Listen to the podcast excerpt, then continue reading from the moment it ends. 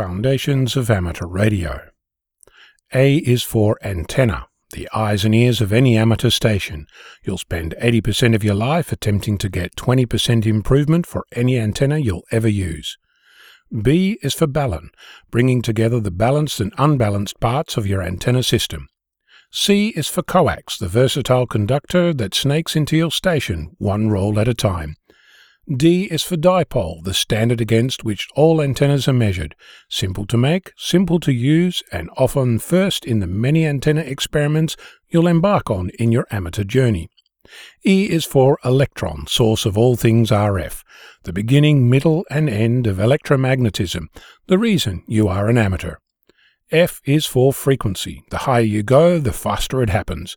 G is for gain. Measured against a baseline, you'll throw increasing amounts of effort at getting more, one decibel at a time. H is for Hertz, Heinrich to his mother, the first person to transmit and receive controlled radio waves in November of 1886, proving that James Clerk Maxwell's theory of electromagnetism was correct.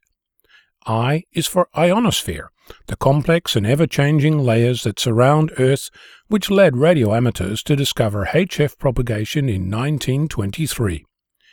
J is for JOTA, the Jamboree on the Air, where radio amateurs, guides, and scouts come together on the third full weekend of October to share global communications.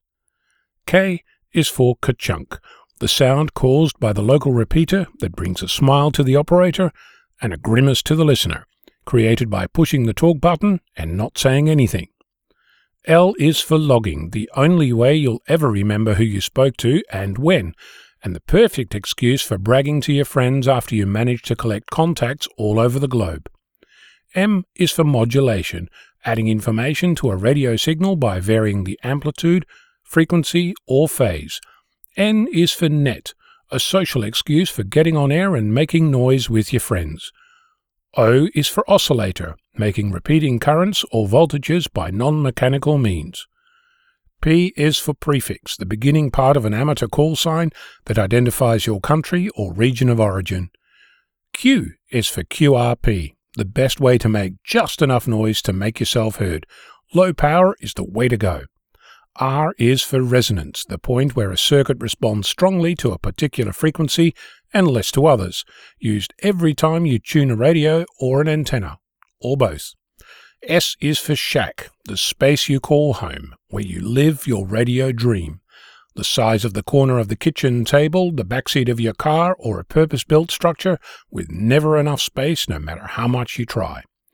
T is for transceiver, a single box that contains both the transmitter and receiver that share a common circuit. U is for UTC, Coordinated Universal Time, the only time zone that radio amateurs should use for any activity that goes beyond their suburb.